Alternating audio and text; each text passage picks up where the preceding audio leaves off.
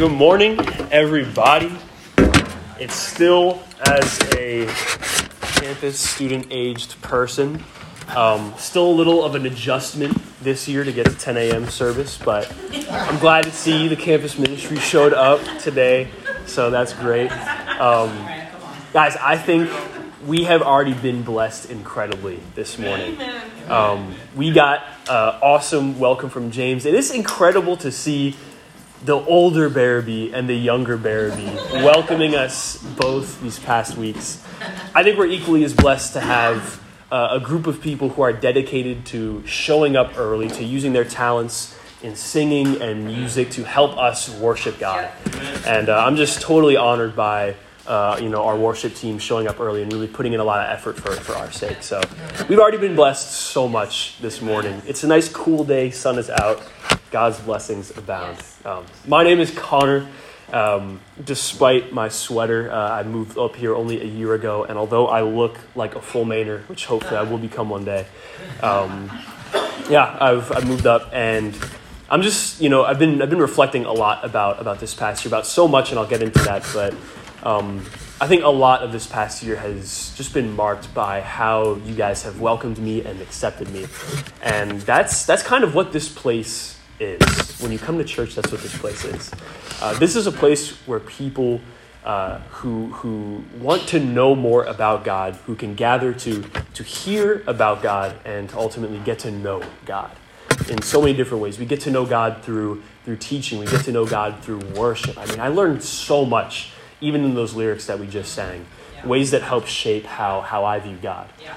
Um, we learn about God through, through, through interacting with one another. And, um, you know, it, it, was August 2018 when I actually started my journey of, of trying to get to know God. And I found myself not only welcomed, but supported in, in places like these. Um, you know, I, I, definitely did not have it all together back in 2018. I, I, on one hand, had a lot of questions. On the other hand, was very stubborn in what I thought was, you know, was true. Um, but it was it was environments like these that I would I would come to, and I wouldn't feel alone in my journey of trying to get to know God. I was surrounded by people who who accepted me for who I was, who wanted to help me get to know God even more. Um, and this past year, I've, I've reflected a lot about why I chose to become a Christian in, in the first place. Um, and such a huge part of that has to do with this idea of the kingdom of God. So I was reflecting about why I was reflecting. That's how you know you're deep in reflection. It's like, well, why am I thinking about this? And so many of so much of what we heard this past year, whether it be in these Sunday Sunday lessons or or Wednesday or different things, it's just been a lot about the kingdom of God, this idea of the kingdom of God. So many of these messages, whether directly or indirectly, have been about what it means to live in the kingdom of God. And just reflecting about those, I always seem to get pulled back to my first semester, my fall semester in university back in 2018. You know, in those months, I read a lot of the Bible. Um, it was really the first time that I started reading the Bible, and funnily enough, I started reading the Bible to. I thought the people who were teaching me a little bit about the Bible, I thought they were trying to like get me to give them like get me to give them my money. So I was like, well, let me take it home, whatever you want me to read, and I'm like, I'm going to read. And I'm gonna find where you're trying to uh, like pull a fast one on me. But I ended up reading a lot of the Bible and falling in love with it. But one of the main passages that not only won my mind in those months, but really won my heart is, is in Matthew 6. And it talks about seeking God's kingdom first. Now, Matthew 6. This can be, for some of us, a very, very familiar concept. Uh, some of us in this room may, may even know it by heart. For some of us, this, this could kind of describe the journey that we're starting right now. Um, we're in the steps of, of kind of, you know, talking about seeking first, you know, the kingdom and, and, and you know what that looks like. For some of us, what we're about to read is going to seem like a very nebulous concept, a really undefined concept. It may be even even something that has has some has some hurt to it, but um, I think whether this is the first time that you've heard this, whether this is the thousandth time that you've heard this, I want to represent how essential this concept has been for me when considering what it has meant for me to be a Christian these past almost four years now. You know, whenever someone is interested in learning more about God, this is the first passage I go to. Whenever I feel like shameful and, and unlovable and not worth it, this is the first passage that I go to. Whenever I feel anxious uh, uh, about what tomorrow or next week or next month is going to look like, what it's going to bring, this is the first passage that I go to. To me, there's, there's almost no clearer summary of what being a Christian entails than this passage right here. So we're going to read Matthew 6. I'm going to start in, in verse 25 for us. Um, so I'm reading out of the New International Version. Therefore, I tell you, do not worry about your life, what you will eat or drink, or about your body, what you will wear. Is not life more than food, and the body more than clothes? Now, you may have opened up your Bible or your Bible app, saw those are red letters. That means that Jesus is talking. This is the big man saying these things. And right out of the gate in this passage, that I think is just the most complete summary of what being a Christian entails, he comes with one of the most bold things I've ever heard somebody tell a crowd of people. Therefore, do not worry. Don't worry about what you're going to eat or what you're going to drink. Um, that idea, do not worry, that alone may like may make Christianity seem like it's an impossible task. How am I not supposed to worry? How am I not supposed to be anxious? Have you seen the news? Have you have you walked around outside? Do you know what's going to happen to the city of Miami in 50 years? That's there goes there was my home. You know, it's going to be underwater. How like how can I not worry about all these different things?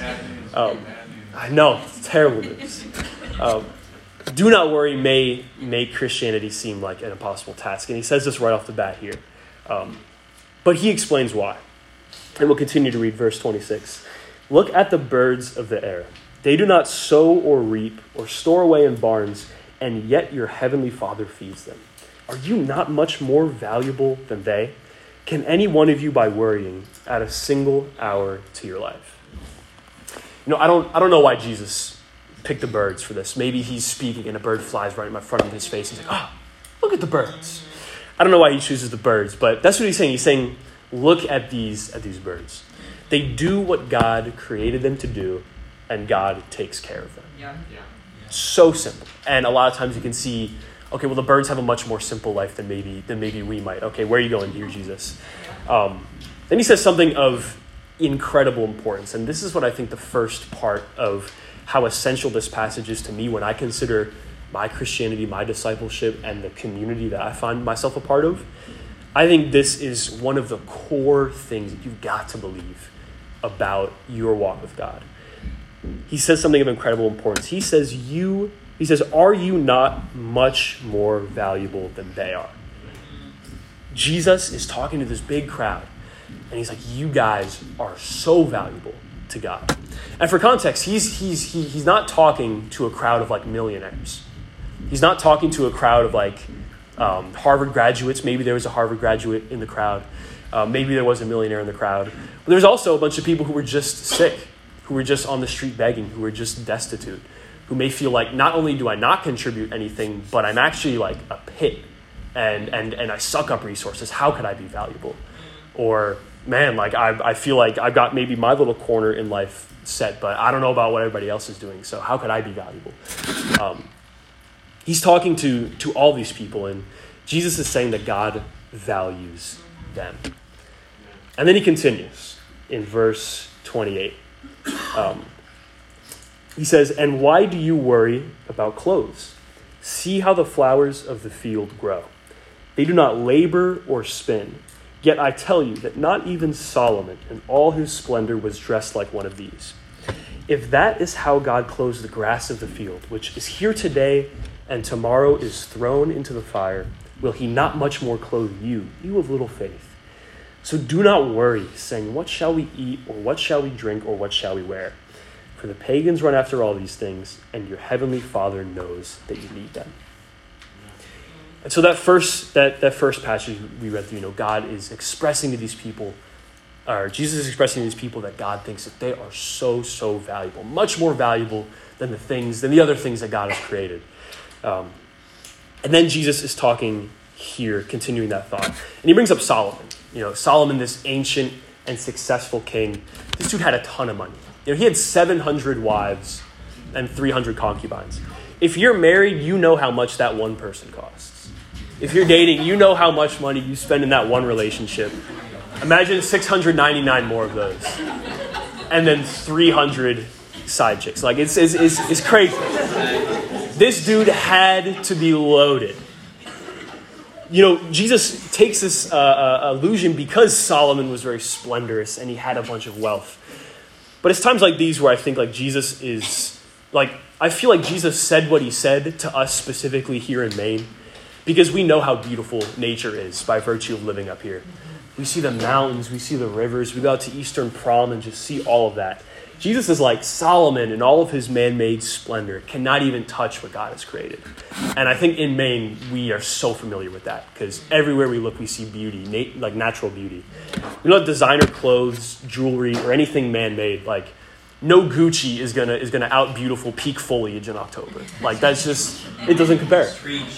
Um, God spent so much time and attention to crafting nature. And we see that in our state. Yet Jesus is convinced that God spends so much more time for our sake, paying, to, paying attention to and providing what we need. That's what Jesus is trying to get across to these people. It's like, this, this guy who is super rich doesn't even compare to nature. Nature does not even compare to you guys. So these are these two, like, like I think of it as almost like twofold encouragement.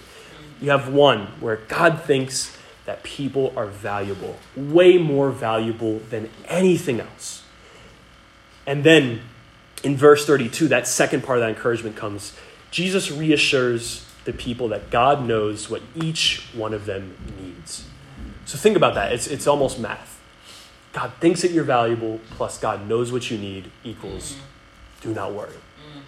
If you have someone in your life that values you, you know how they take care of you. But like on the other hand, if you have someone that you really value in your life, you know how to take care of them. It's it's it, it's an amazing idea. This that God wants to be, God wants to have that kind of relationship with us, and you know I value my friends, I cherish my friends, but uh, I don't have the same amount of power that God has, and so to think of God being someone who values me and God wanting to provide what I need that's even so much more reassurance. And it's an amazing idea. Yet, can this idea be hard to believe sometimes? Uh, are there times that we feel like we, we aren't valued by God? Can we feel like we, we don't have what we need? You know, are, are, are there times that we feel unseen before God? Like we're, we're the one invisible person in this entire room, and God's looking at everybody else, but, but not me. Uh, can we feel like our prayers fall on deaf ears? Or can we feel this way when life happens and then it happens again? And then it happens again. Yeah. And then next week, life happens again. And these things pile up. You know, there have, certain, there have certainly been times in the past few years, uh, really in the past four years since I've been seeking God, when I've felt this way. I, I don't think it's uncommon to feel like this. Yet, this idea about this kind of being a, a hard thing to wrestle with, because it would feel totally beautiful to to never worry again in my life. Um, but there's there's there's a reality here that I think is partly why this passage is one of the greatest summations of what it means to be a Christian. Because along with this twofold encouragement, there's a catch. And the catch is not something that I was familiar with before I really started seeking God. You know, I grew up Lutheran. Um, my parents were not really religious, taking me to church so that I could, I think, get some like moral framework. And then I went to a Christian high school. The the ceiling of my faith is that I would look outside and be like, that's probably not random. Yeah, God's out there.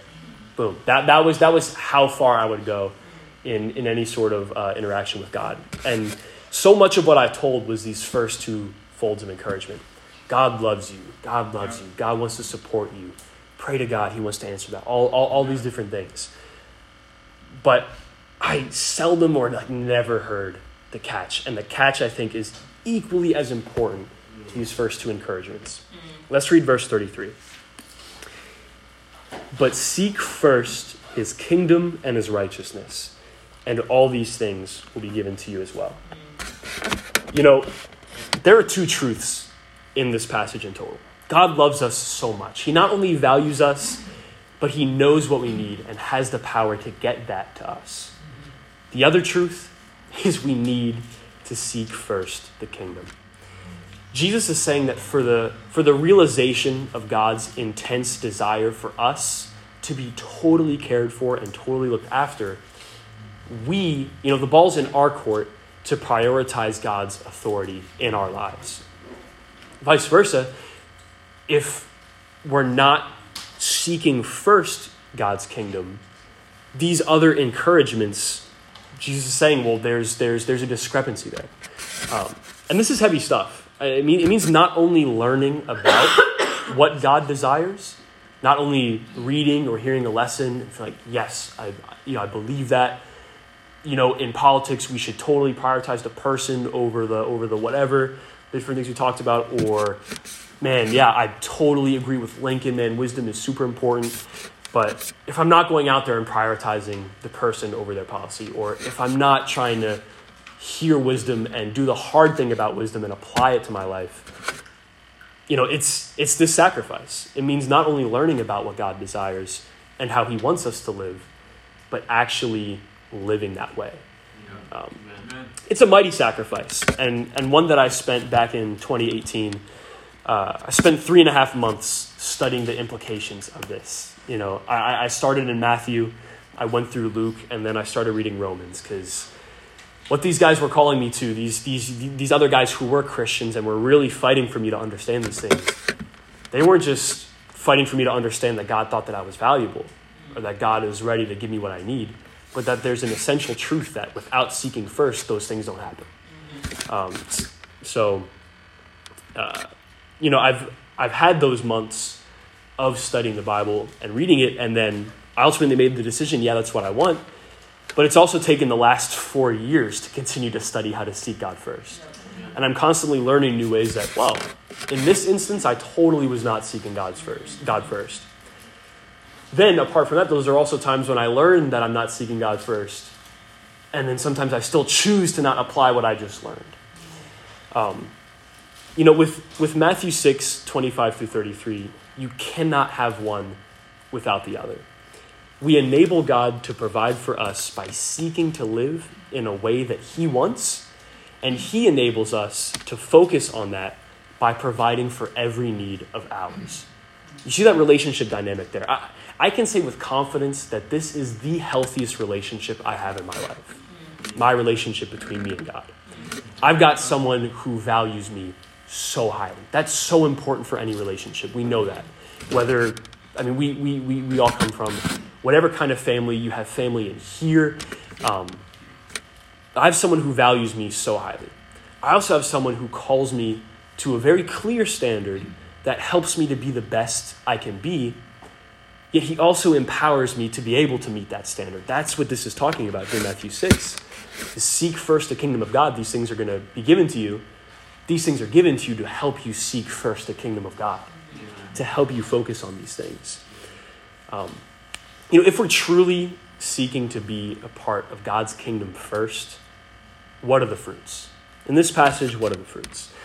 You know, there's peace in security. There's the joy and wonder that comes from being provided for by God. Um, you know, my love language was never really gifts, or so I thought. And then I think like a month ago, I told Kendra that I really like how she makes chocolate chip cookies. And then I don't even know how many days, maybe not even five days later, she shows up with a Tupperware full of chocolate chip cookies. And I think like, you know, like you do that little like love language test. I think like my gifts score went up by like five points after that. I realized I, I actually really, really do feel um, like joy and, and um, like wonder when I'm, when I'm being provided for by people. How much more with God? Yeah, yeah. How much more can I look back at the times where I'm like, man, God totally provided for me in that. And I can look back at that and then I can look ahead and be like, man, God did it here. I have faith that God's going to do it here. Um, what are some other fruits? You know, uh, there's a consistent sense of worth and value that each of us hold. You know, if we're really seeking first, we believe that that our value is not dependent on what we're doing. It's it's determined by how God views us. And that's a consistent thing for us. We see here that God values us, God values people so much more than anything else in creation. Um, so that's a fruit. Um, you know, the nature of our stresses and our anxieties change when we have these things, like it says in Matthew 6. Our stresses and anxieties take, um, you know, you know, they change. Some, some go away if we're really buying into this.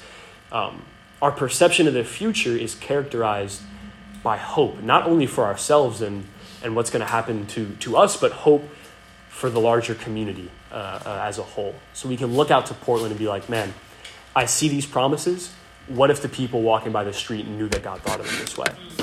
What if the people walking down the street decided to seek God first and they got these things? That would change the city. That would change these campuses. That would change Maine forever. Um, you know, prioritizing what God wants is tough. Seeking first his kingdom is something that I've been trying to do since this month, four years ago. It hasn't always been easy, and there are times when I struggle to put God like third much less first. Um, uh, yeah, if, if, if that's where you feel, that's where you land. You're like, man, I'm, I'm struggling to even learn how to do this, or I'm learning how to do this, but I'm looking in my life and seeing, man, man, it's just the application isn't there. How do I do that? How do I do that?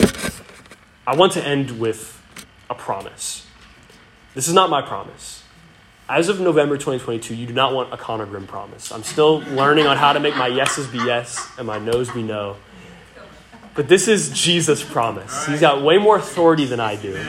He's way more trustworthy than I am. He's way more wise than I am. So I'm going to read it straight from what he read. But I want to end with this promise. And this is a promise for those who, who maybe don't know where to start when seeking God. This is a promise for those who have just started seeking God, who have taken those first steps. This is a promise for those who, who are, are convinced that they want to seek God, but, but it can be tough. This is a promise for people who have been seeking God longer than I've been alive. So I'm going to read this promise, and then we're going to pray for communion, and uh, Bob and Barb are going to help us navigate communion, but I'll share a little bit about that. So I'll end off by reading this promise, and then we'll pray. It's in Matthew 7, verses 7 through 8. And this to me is just like the final stone in this house that Jesus is building of discipleship. Seek God first, and then this promise Ask, and it will be given to you. Seek, and you will find. Knock, and the door will be open to you. For everyone who asks receives, the one who seeks finds, and to the one who knocks, the door will be open. Let's pray. Father God, you are so glorious. You are righteous, and we have been able to see firsthand how your kingdom has come to this city, how your kingdom has come to our neighborhoods, how your kingdom has come to this room. Father, whether we're at the first steps of trying to seek you, whether we have been wrestling with the idea of putting you first rather than second or third, or whether we have been just in such a season of consistent growth, God, um, I pray that you help reorient us to where we need to seek, which is your Son. Lord, your Son is the representation of everything that you hold dear, everything that you are on earth, God. And as we take communion, we take communion in recognition and remembrance of the ultimate act of love that your Son did for us. Lord, he, he, he sacrificed himself for our sake that now we have the opportunity to have this incredible Matthew 6 relationship with you. One where you provide our needs, one where you intimately know us and value us, um, but one where we seek you first. God, our entrance into that was paid for by Jesus. And God, we thank you for that sacrifice, and we take this communion in remembrance and somber acknowledgement of that sacrifice. Amen.